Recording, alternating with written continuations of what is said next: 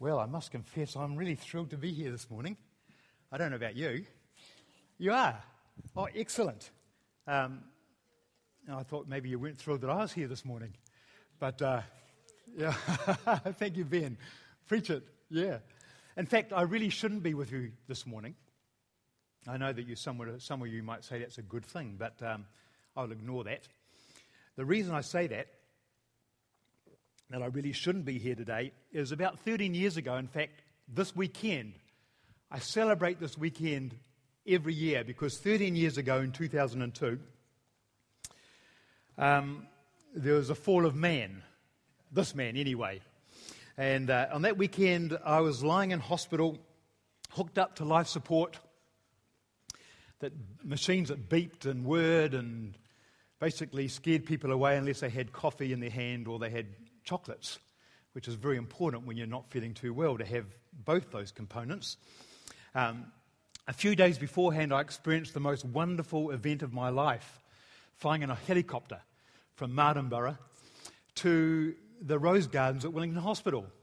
Unfortunately, the, the, the, the, occasion was kind of dampened down because I was laid out in a stretcher and I had all these things, you know, hooked up to me like drips and painkillers, and I had guys in this helicopter who were giving me hand signals. Now, uh, they started off like this it was that, and then it was that, then it was that, then it was that, then it was.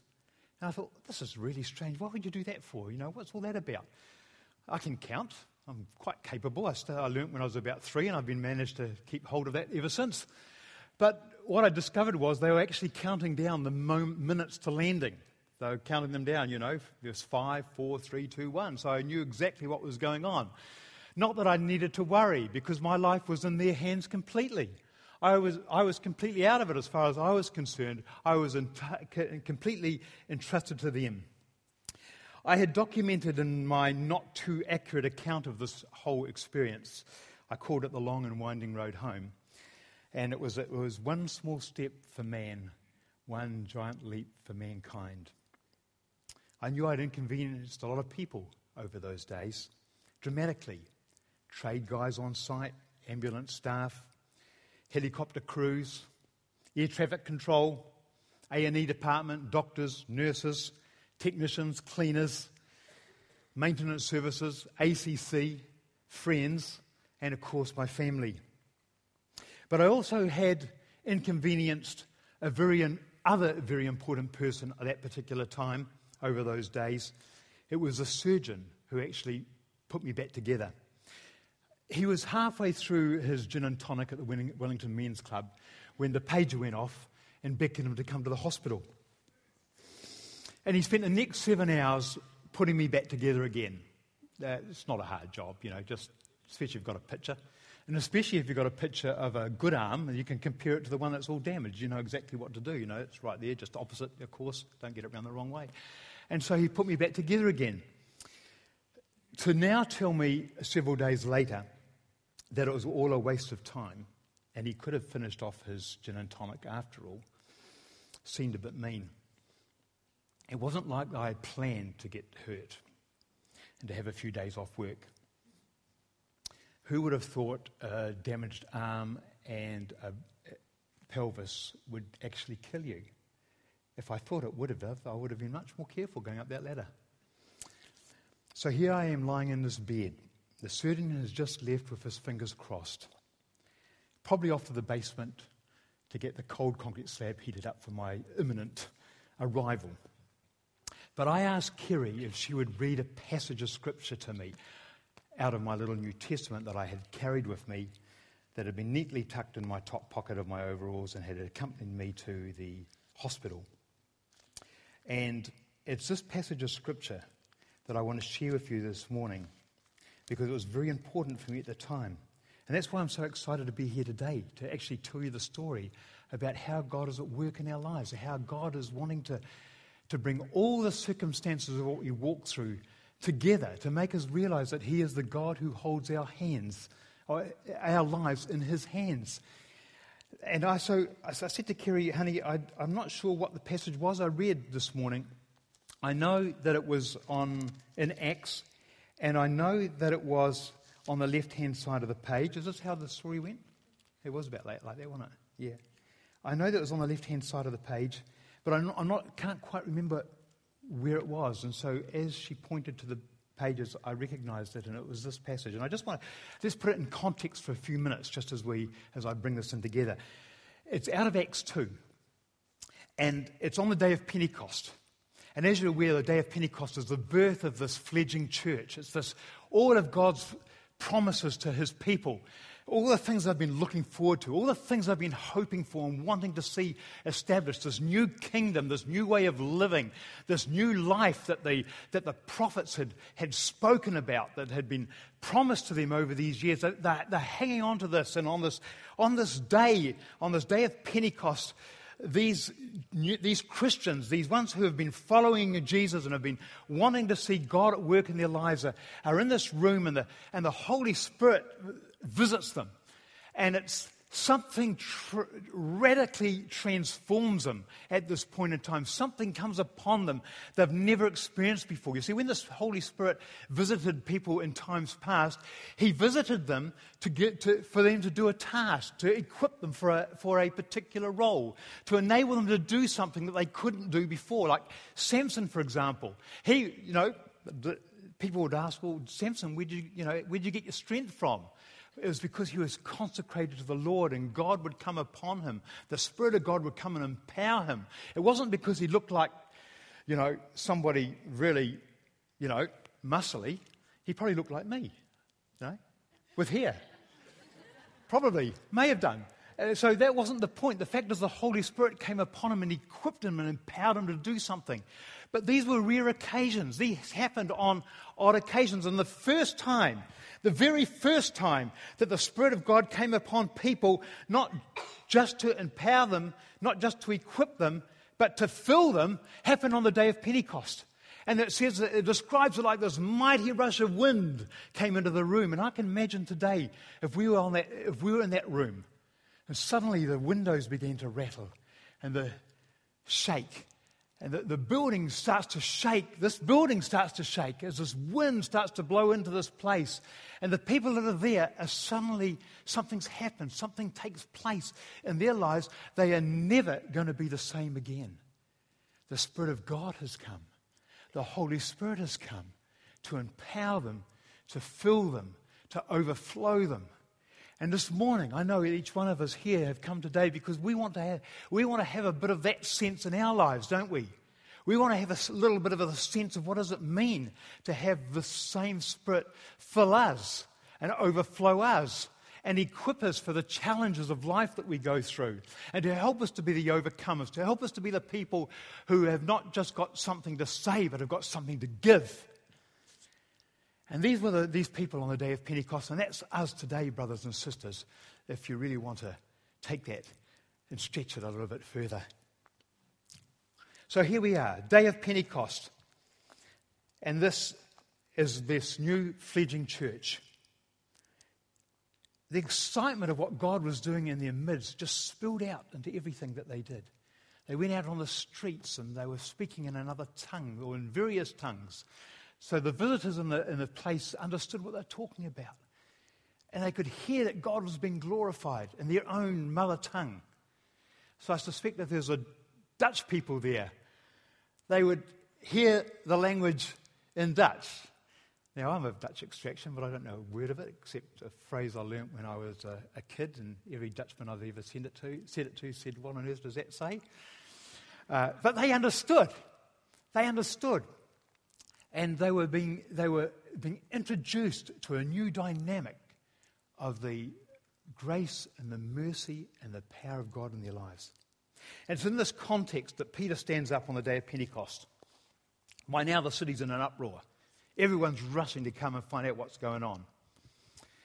And, uh, and so I said to Kerry, please grab my little New Testament and please read this to me. And this is what Peter says on this day. He says, uh, he quotes Psalm 16. He says, and this is what Psalm 16 says I saw the Lord before me at all times. He is near me, and I, am, I will not be troubled. And so I am filled of gladness, and my words are full of joy. And I, mortal though I am, will rest assured in hope, because you will not abandon me in the world of the dead. You will not allow your faithful servant to rot in the grave.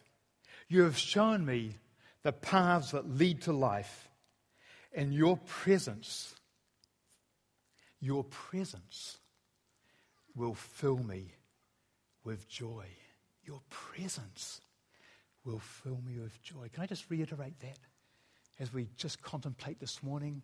We started the series on the fruit of the Spirit, not the fruits of the Spirit, the fruit of the Spirit, the, the impact of the Spirit of God in our lives. And Jesse did a wonderful job last week uh, opening up to us love and how love impacts and how love grows and how love expands and how love transforms, that we can never be the same.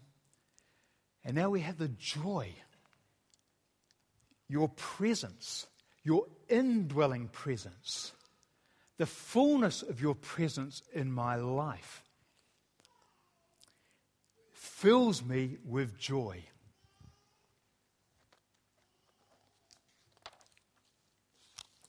Let us pray. Oh, Father, we thank you. We thank you, you love us so much. We thank you, you love us so much. We've been singing about it this morning that you sent Jesus to die on the cross. That you sent him so that we, he would stand in our place. That the rep we should have got, that the separation that we should have, that the distance that we should be experiencing could be wiped out that we could come into this relationship with you. We could know you, know what it means to walk with you, know what it means to have fellowship with you, know what it means to be filled with your joy because of what Jesus did. And Father, we thank you for this morning and we celebrate the new life that you've given to us and the new life that you want to continue to grow in our lives today. In Jesus' name. Amen. Amen. Thank you, Peter. Amen. Just in case you're interested, and it's not obvious, I did survive. Thanks to a network of people who prayed, in particular, Faye, who came to the hospital at Kerry's bidding. Faye hates hospitals, but she arrived with a song in her heart. It was a song, His Eye is on the Sparrow. Um, obviously, I had lost a bit of weight. Um, and uh, But she had a song in her heart and she had a prayer of faith. Sorry, a song on her, in her mouth and a prayer of faith in her heart. Less than an hour after Faye had prayed, I was sitting up in bed re- requesting a McDonald's strawberry thick shake. I was a sparrow, wasn't I? You see, I had been delivered from death. However, one day I will be delivered in death. Can't stop it. It's going to happen. Even if I looked in the mirror this morning, I thought, gosh, that's a bit different than it used to be. I, I used to be young. But I, I've been delivered from death. One day I will be delivered in death. And in this audience, in this congregation today, there's a number of you who have had lost loved ones. And you say, where, where is God in that? I want to say, God's right in the midst of our loss. God is right in the midst of our pain. God is right in the midst of the despair that we walk through. I know what it's like to have great pain. Bruce alluded to it. I was seven years old. You've heard the story before when my mother died unexpectedly. I was grief stricken, seven years old, lost your mother, all alone. Nothing in this world anymore. My mother was my life. I was just fortunate I've had three of them. You know, I just can't do without mothers, you know. Uh, but I've lost all of them now. You know? So I've lost my birth mother, I've lost my adopted mother, I've lost my stepmother. Actually, I forgot four. I've lost my mother in law.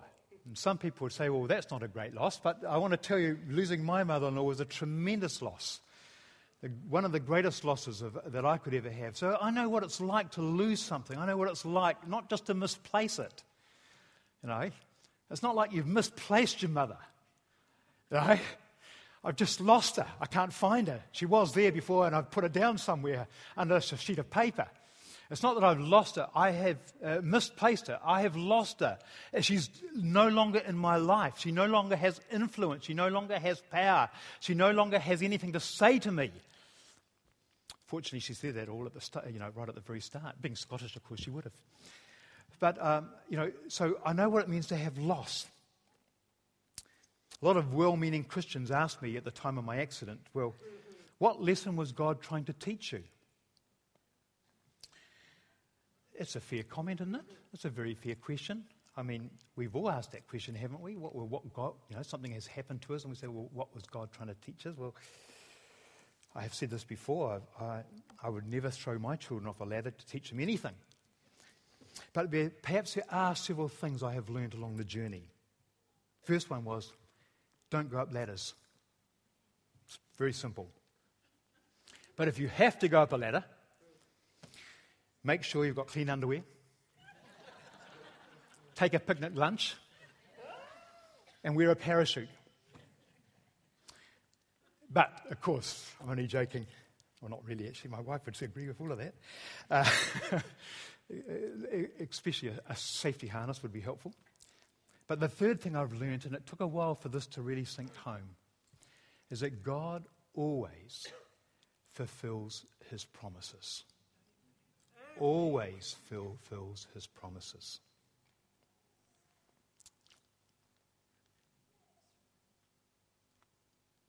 When Jesse shared with us last week about the fruit of the Spirit uh, and love, he encouraged us to examine the fruit produced in our lives. You see, there's always going to be fruit produced. It's either going to be good fruit or bad fruit. It's always going to be fruit. We can't avoid it. It's always going to be whatever we put in, whatever we sow, whatever we feed ourselves on, is going to produce something, either good or bad. Interesting enough, this last week, we've had the Queensland fruit fly scare in Auckland. For those of you who have listened to the news, it's been quite a serious thing. I don't know why it was so serious. It didn't seem to be that significant to me. One male fruit fly from Queensland didn't seem to be that significant at all. Uh, of course, I've found a, another one since. And, but the last scare, a couple of years ago, I believe, cost $1.5 million to, to actually um, to, to eradicate or to, do, to, to treat. Apparently, this fruit fly will decimate a hundred different varieties of vegetables and fruit. That's serious for those of us who have to have our five portions of vegetables and fruit a day. Does coffee qualify as a vegetable, by the way? Right. This is a bean, isn't it? Must be. Wonderful. Excellent. I like that. So I can have my five, my five portions. And it's serious enough. Sorry, Viv, Viv's looking at me. Different colours. Oh, I can't have all coffee. Oh, okay. The different colours of different colours of fruit. You mean like of vegetables, like green and red for carrots and that sort of thing. Orange, orange for carrots. Excellent. School teacher, you see? Hey, thanks, Viv. That's helpful. Why do I bring this subject up? Okay, it's because it's serious enough for the Ministry of Primary Industries, or whoever they are, to dissect 600 tons of fruit and vegetables. 600 tons, can you imagine that? Can you imagine getting 600 tons and having to slice little bits out of them, putting them under a microscope? Um, all these samples, they're going to be there for weeks. They're going to be total. But they're looking for the fruit fly eggs. Now, might, someone might know how they do it properly, but that's how I understood it anyway. Fortunately, we don't need a microscope to inspect our fruit. Fruit is quite obvious. As I said, it's always going to be produced, it's impossible to escape. If you sow something, there will be a result. So let's read that passage again in Galatians 5. Paul is contrasting, contrasting the outcomes of a nature um, that uh, is left to do as it pleases with the life that is produced from giving or surrendering ourselves to the Spirit of God. And this is it the Spirit produces love, joy, peace, patience, kindness, goodness, faithfulness, humility, and self control. So let's look at this joy. What is it? Well, sometimes it's easier to, uh, to look at something or to see what something is not before we see what it is. We know joy is not happiness. My sister in law describes me as someone who has a sunny disposition. I describe it as someone who was uh, given an overdose of optimism when I was born. It's the same sort of thing, isn't it? You know, where you see the, ga- the, the, glass has always been half full rather than half empty, where you have a, a perspective on life that is always good or always hopeful. Maybe always, you know, may not necessarily be completely realistic, but is also always idealistic. Um, but we know that, that joy is not happiness. We know also joy is not the power of positive thinking or eternal optimism. You see, the Bible mentions joy or rejoicing 330 times, but it only mentions happiness 26 times. So there's a big gulf between what we understand joy to really be. Happiness is a feeling that we uh, bring, or that depends, sorry, on particular circumstances. Particularly if those circumstances work out in our lives, we are quite happy about it. We get a bit elated, don't we? Oh, that's, that's exciting. That's wonderful. I'm happy.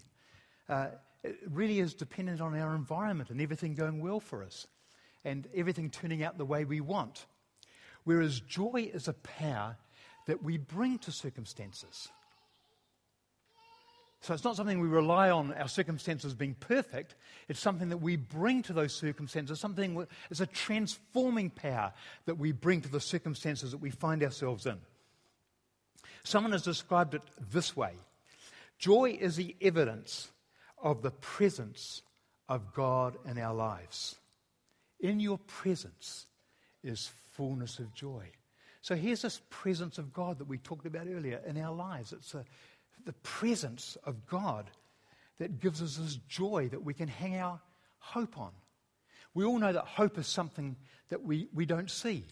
When you, when you see what you hope for, it's no longer there. When I was a young married, or before I was married, I'd hoped that I'd find a good wife. And I found one.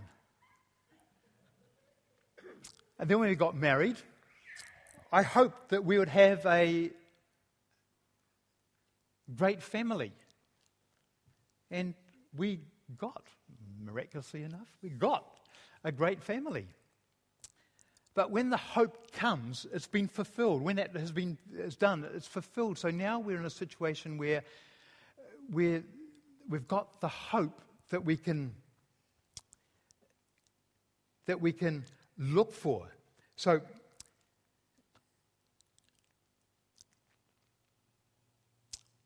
It's the evidence of the presence of God in our lives. It's the one distinctiveness that Christians have, the one thing that makes us stand out in a crowded world full of opinions, full of theories, full of philosophies. Joy is a product, a result of something else that's taken place, the filling of the Holy Spirit in our lives. But the opposite, of course, of joy is despair. There's lots of enemies that are out to rob us of this joy that God has given us. And I've just listed a few. There might be many more that you can think of. There might be many more that you've experienced. But as I, there's list that I've put down are probably some of the things that I've had to work through in my life as I've considered what it really means to be filled with God's Spirit, to be filled with His joy. One of the enemies of joy that I've discovered is forgetfulness. The older I get, the more often it occurs. Where am I again? Um, no, forgetfulness. Forgetting what God has done in my life. Forgetting how He has led. Forgetting how He has blessed me. Psalm 103 says, Bless the Lord, O my soul, and forget not his benefits. Don't forget what he's done. But forgetfulness, we get overwhelmed with life sometimes. We get so consumed with what's going on, so, so impacted by the, the difficulties around us that we forget that God has promised to us that He's never going to leave us. He's never going to forsake us. He's going, to, never going to leave us to our own devices. He's never going to walk away from us and say, You're on your own now. I've done enough. You've blown it again. So, one of, the, one of the enemies that I've discovered that robs me of the joy that God wants to bubble out of me is forgetfulness. Another one that I've discovered is famine. When I've never fed myself properly. Now, you can look at me today and you can say, well, that's not never been a problem, has it? But, you know, if I've never fed myself properly, if I've never put the right food in, it produces a hunger. And I'm not, uh, uh, uh, I'm, I'm not building the right sort of stuff in my life. So I'm famine, I'm starved of the, of, of the nutrients and the goodness that needs to sustain my life. And I know today that you're sitting out there, and I know that some of you are experiencing that in your own life. You feel you feel like there's this emptiness, there's this void, there's this, there's something that's missing. You still haven't found what you're looking for, as, uh, as that songwriter said. You know, that there's something that's really missing in your life, and it's, there's an emptiness, there's, a, as I said, a void, a, a, something that you, you're trying to fill, but you can't, can't quite put your finger on it. You don't quite know what it is, but it, it stares you in the face every day. It's this famine. And Matthew 5, verse 6 says, Blessed are they who hunger and thirst for righteousness. Those who want to fill up that hunger, who want to fill up that void, who want to fill up that emptiness with the life giving Spirit of God. They thirst for it. We know the, the, the, the, um, the, uh, the Jesus told the parable of the, of the man who. Um, uh, he, he, saw this, he saw this treasure in this field. And uh, it says that he, um, he, he dug it up. And then he buried it. And then went off to the bank and he bought, sorry, he borrowed money so that he could buy the field. And it talks about the joy that he had, the joy because he, he everything that he had, to, he took everything that he had to buy this field because it contained the treasure because it contained something of absolute total value that he, that he had to have. It was imperative. He couldn't live without it. It was so important to him. And Jesus told that parable to remind us that the kingdom of God is like that. That the kingdom of God is something that we have to give our all for. We have to give up everything for. We, we just can't say, well, it's there, so it's, it's, it's nice, it's all right. No, the imperative there is that we would give our lives for it, that we could have this treasure that would sustain us, that, would, that we would not just contain, because as the Bible says, out of, your, out of the innermost being will flow rivers of living water. It will bubble out, it will flow over. That's what this kingdom of God is all about. That's what this treasure is all about. But there's another thing that robs us of that, and that's fatigue. How many are tired this morning? Don't have to, you don't have to promise. You don't have to admit to that. We all suffer from fatigue, don't we? We all get tired. We all get weary. We all get to points where we we just want to give up. We just want to say, I've had enough. This is too hard. This is too difficult. I can't be bothered going on any longer. I don't know about you, but that's been a, sometimes the story of my life. Happens generally most Monday mornings before I've had a coffee. And generally it lasts most of the week till Saturday and Sunday. No, that's not true.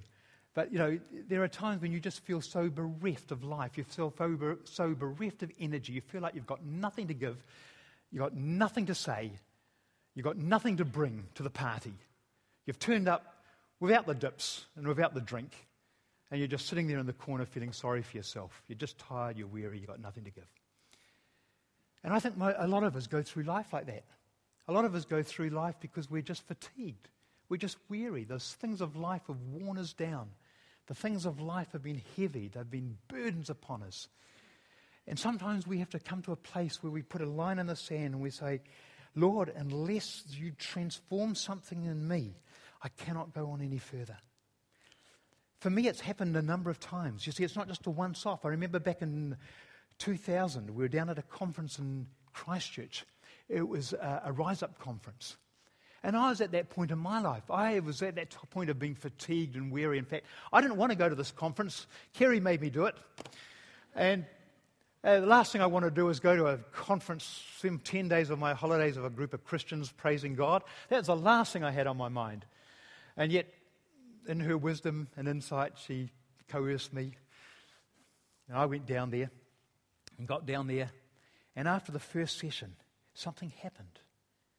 You see, I'd been feeling sorry for myself. I'd been, I'd been weary and tired, and, and yet something happened because as they spoke about God's kingdom, about His life giving force, about His power at work, about how God wanted to transform my everyday life, not just my Sunday, not just to give me joy on Sunday, but to give me joy every day of the week. Not just to give me joy when I'm feeling a bit down and a bit like life's got a bit tough, but to be a sustaining power that would water my soul when things aren't going right. And as they spoke this sort of language, as they spoke that the kingdom of God is uh, love, joy, peace in the Holy Ghost and the Holy Spirit, something in here started changing. And today I'm calling out for that change to happen today, here in this room. I'm speaking prophetically to that, that would be, begin to occur in our lives afresh today. You see, it's not a once over. It's not a once happening.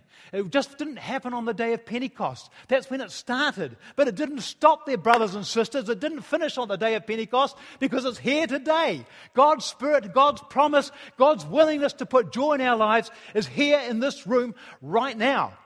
And all He says to us is receive it. Receive that joy afresh. Receive that spirit of life that wants to come and cut through the hardness and the difficulty and the burden and the yuck of life. Because we need it, don't we? We need some joy. Gosh, if anyone needs joy, we need it. We need the joy because if we don't have joy, we've got nothing to give. We've got nothing to bring and nothing to impart, nothing to sustain even our own lives. And so I'm calling out to that today that there'll be a new step, a new walk, a new sense of the joy of the Spirit of God at work in our lives. That's why we're doing the fruit of the Spirit, by the way. Not so that we can just say, oh, we've done a great series. Not just to say, oh, we've looked at a few Bible verses, but because God does a work of transformation. He brings cut through, He brings thrust, He brings empowering, He brings life into our circumstances. Isn't that good? Isn't that great? I didn't mean to preach this morning. Hey, sorry about that. For those who don't like preaching, tough luck. Hey, just happens. So, fatigue. What a great antidote to fatigue, isn't it? If you're feeling weary this morning, if you feel like the burden is too hard, that the, the yoke is too restrictive, get a dose of joy. Let the Holy Ghost do his work. Oh, hallelujah. Oh, Spirit of God, we just reach out today. Oh, Father, we need you like we've never needed you before. Lord, we talk about revival, but many of us are dry in the spirit. Many of us are empty. Many of us have got nothing to give, Lord. We're, we're bereft, we're bankrupt. Lord, we've got nothing to draw on. We go, to the, we go to the bank account and there's nothing in there. In fact, we're in overdraft. And we're just trying to prop ourselves up with, with happiness. We're just trying to add things to our lives that make us happy like the new stereo or the new car or the new something or other that uh, makes us feel better about life. Uh, Father, you say that real life comes from knowing the Holy Spirit at work in us. It comes from the joy of the Spirit of God at work. That's where real life occurs. And today, we reach out for that life afresh. We ask that you would empower us again. Lord, we pray that we would be the, the salt and the light to this world, that we would be the answer to this nation, Lord God. That we wouldn't just people who hold on to something, but we'd be people who would uh, release something in the Spirit Oh, we want to release something today in this congregation, Father. We want to release something over this, over the things that would hold us down, over this, over this cloud of heaviness that would seek to hold us back. We want to release something in the Spirit that would cause us to stand on the Word of God and proclaim His faithfulness, to proclaim His joy, to proclaim His life in Jesus' precious name. And last of all, and last of all, the enemy of joy, one of the enemies of joy, is fear. Man, do we struggle with fear, brothers and sisters? Do we struggle with fear? You know, the fear of all sorts of things. And I'm not just talking about fear of spiders, you know. Um, I'm talking about fear of real things, you know, fear, things that uh, we're sitting around the table last night, and Andre said to us, "You know, Dad, that there's a that there's only two snakes in the world that are poisonous. Two snakes in the world that are poisonous." I said, "No, I didn't know that, son." He said, Yes, only two snakes, he says. All the other snakes are venomous. They'll kill you if they, you know, put their fangs in you. But there's only two snakes that if you eat, they will have the opposite, of, they'll have the effect of killing you. Only two. If you eat them, they'll kill you. And one of them is because it eats, one of the snakes eats poisonous mushrooms. No, poisonous frogs. Yeah, poisonous frogs. And so it's a very toxic snake. So you don't want to boil that up for supper one night thinking you're going to have a good night's sleep.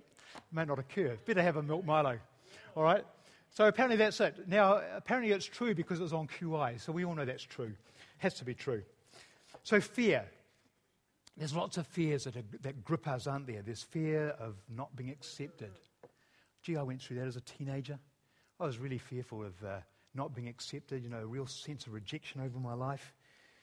You know, people looking at me and uh, you know, um, anyway, that's another story. Save it for another day. Uh, fear of being criticized, fear of failure, fear of never really making it, never really making it as a Christian.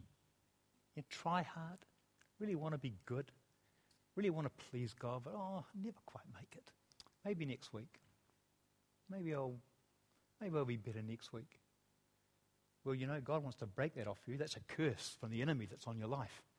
God wants to break that off you right now because He looks at you and He sees His creation. He sees what He's done, He sees what He's put in there. He doesn't look at you and see the, you as you look in the mirror and you see all your faults and failings. He looks at you and He sees what can happen.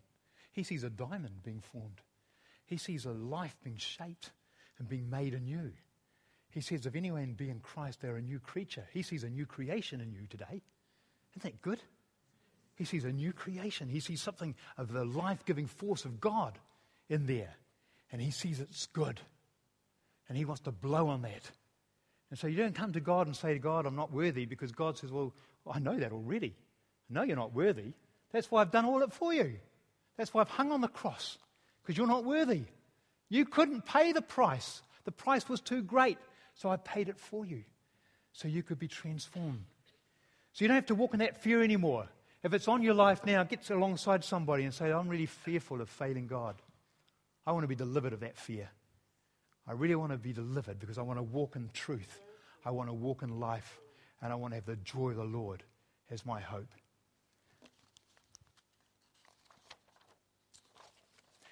We have joy because of our position in Christ.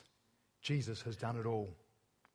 The angel of the Lord visits the shepherds out in the fields and says to them, Do not be afraid. I bring you good news of great joy that will be for all the people. He's talking about us. All the people. You and me. Here in Upper Hutt. All the people. Yeah, great joy for all the people. We have joy because we have of our purpose in life. John 15 says, A branch cannot bear fruit by itself.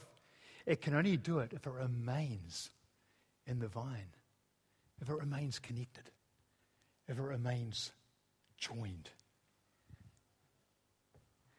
We, last year, or maybe the year before, we, uh, we had that verse, Romans 15 13. Now may the God of hope fill you with all joy and peace in believing, that you may abound in hope. That's the purpose.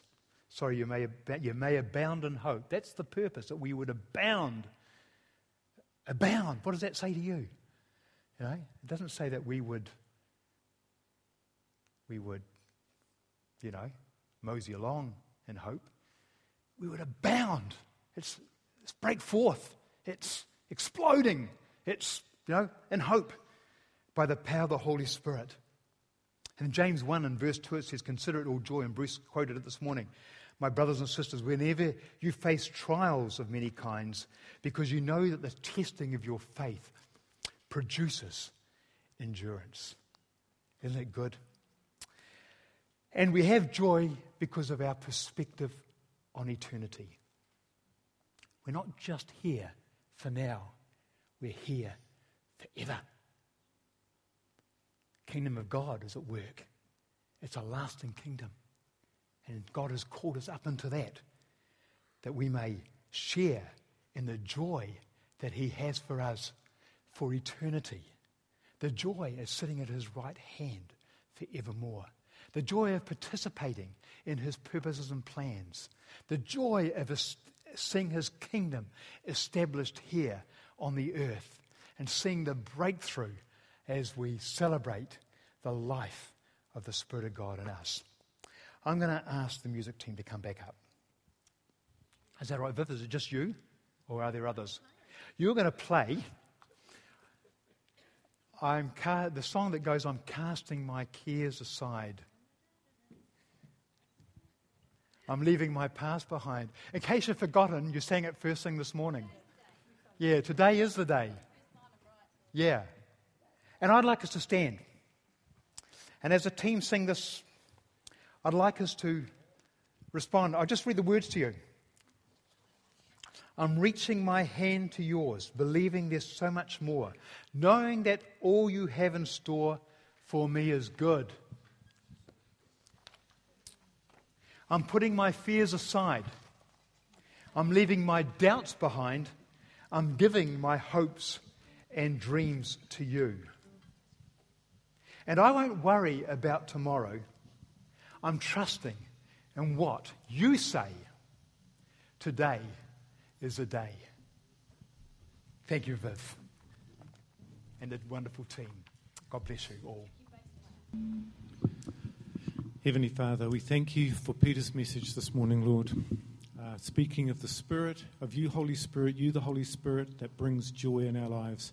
And so we bless you, Lord. And uh, and Lord, just as, as Peter has spoken prophetically, Lord, we do. We speak, I do speak joy into our people, Lord, by your grace, by you, Holy Spirit, so that we go out from here, Lord, empowered, not just for the next half an hour until the end of lunchtime, but Lord, we go out with the joy of the Lord that you promise for us. And we want that to be part of our lives because that becomes the message that we bring to the world as we go.